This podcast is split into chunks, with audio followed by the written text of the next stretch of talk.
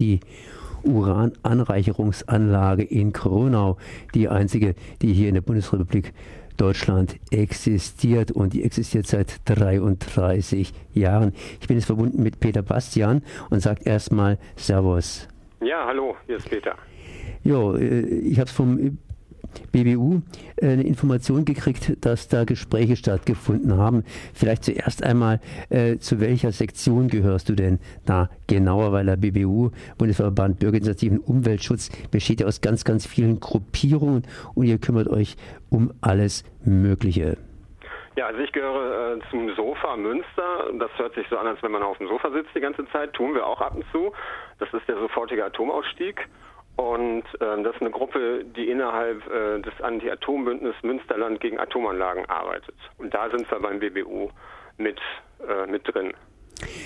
Am 15.08. war sozusagen ähm, Geburtstag oder Inbetriebnahme oder was auch immer, zumindest die Atom- oder die Urananreicherungsanlage UAA in Kronau, die ist 33 Jahre alt geworden und ihr habt das ganze Ding besucht, sprich äh, einen Kuchen mitgebracht. Aber darüber hinaus habt ihr wohl auch noch ein Gespräch geführt. Ja, also wir waren jetzt in Essen bei RWE. Ähm, RWE ist neben E.ON, hm, sind das die beiden Unternehmen aus Deutschland, denen Orenco gehört. Also Orenco ist international, das gehört eben halt noch den Niederlanden und Großbritannien. da ist es eben der Staat und hier sind es die beiden Unternehmen. Und jetzt sind wir bei RWE in Essen das erste Mal äh, bei denen in den Geschäftsräumen eingeladen worden ähm, mit dem Thema Urenco äh, von RWE aus. Es ging bei euch letztlich um ein paar Sachen. Eine Sache ist eben die, dass diese Urananreicherungsanlage geschlossen werden soll äh, von eurer Seite aus. Das heißt, das fordert ihr jetzt auch schon seit längerem. Wird wohl nicht, obwohl die Bundesrepublik Deutschland steigt aus dem Atomgeschäft praktisch aus. Äh, wieso ist es nicht eigentlich Schnee von gestern?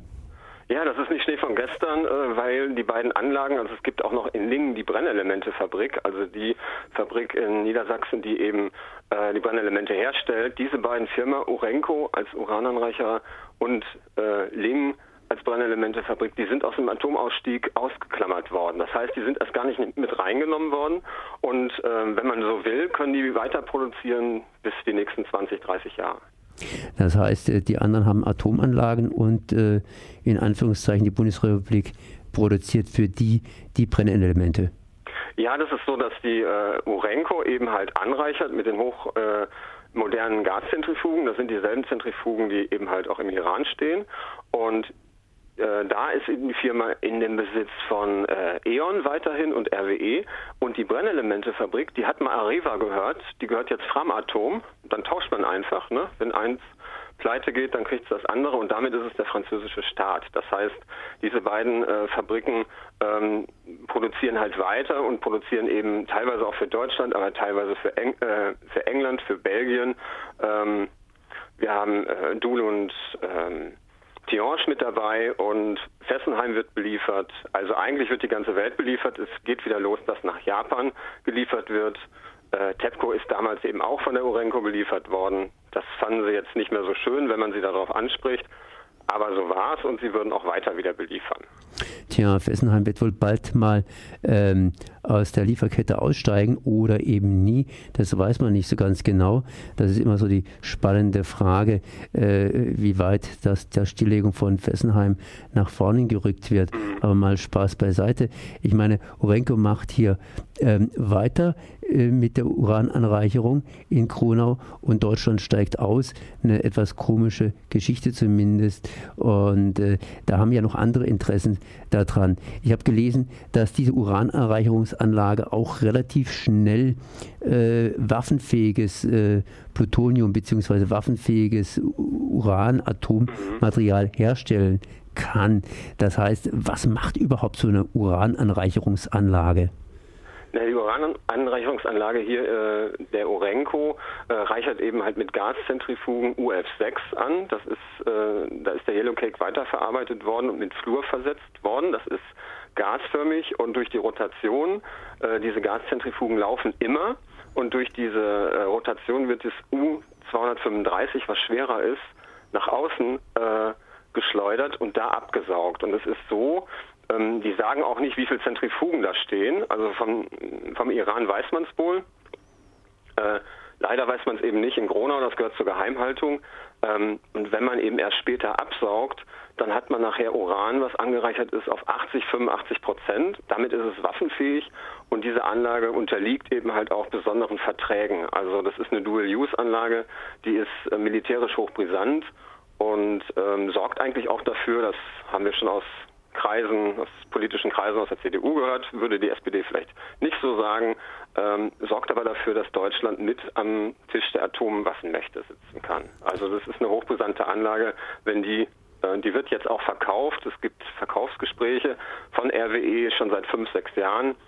Ähm, und es ging hin bis dahin, dass versucht wurde, dass diese Urenco auch auf dem Aktienmarkt zu verkaufen.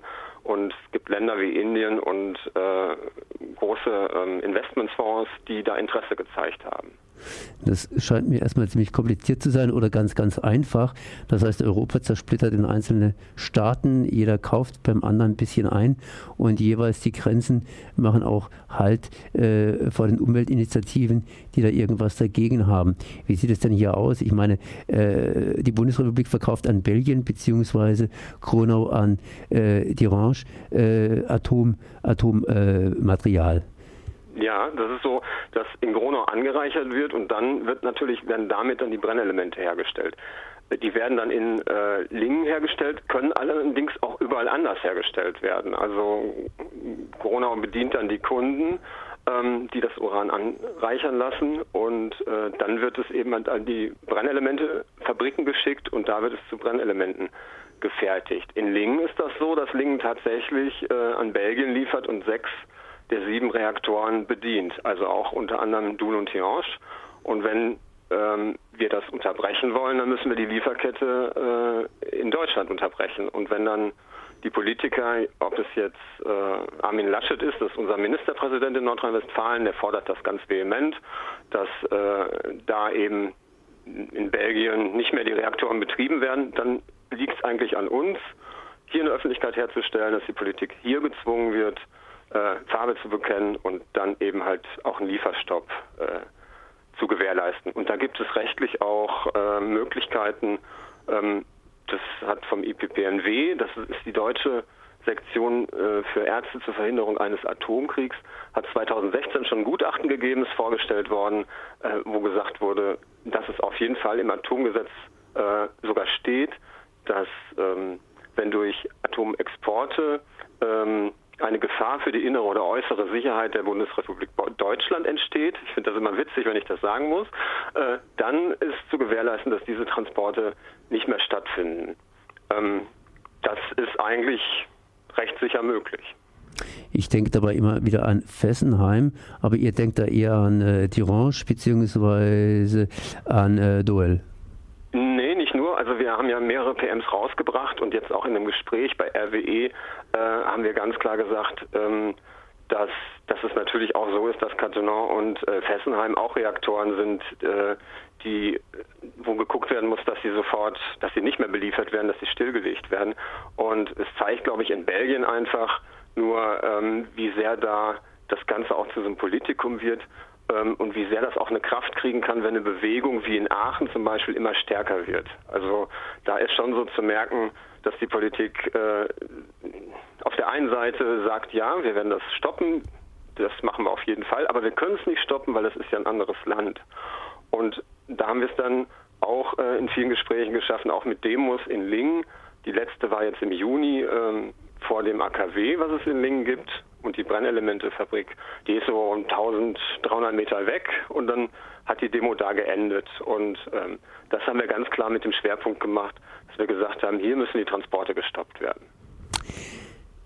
Ihr spekuliert auch mit einer möglichen Verknüpfung mit dem US-Atomwaffenprogramm auf der einen Seite und auf der anderen Seite gab es vor kurzem einen Waffenfund in der Urananreicherungsanlage. Das heißt, der Mitarbeiter scheint da, weil er ein bisschen waffenfanatisch ist, äh, ja, mal ein kleines Bömmchen gebastelt zu haben.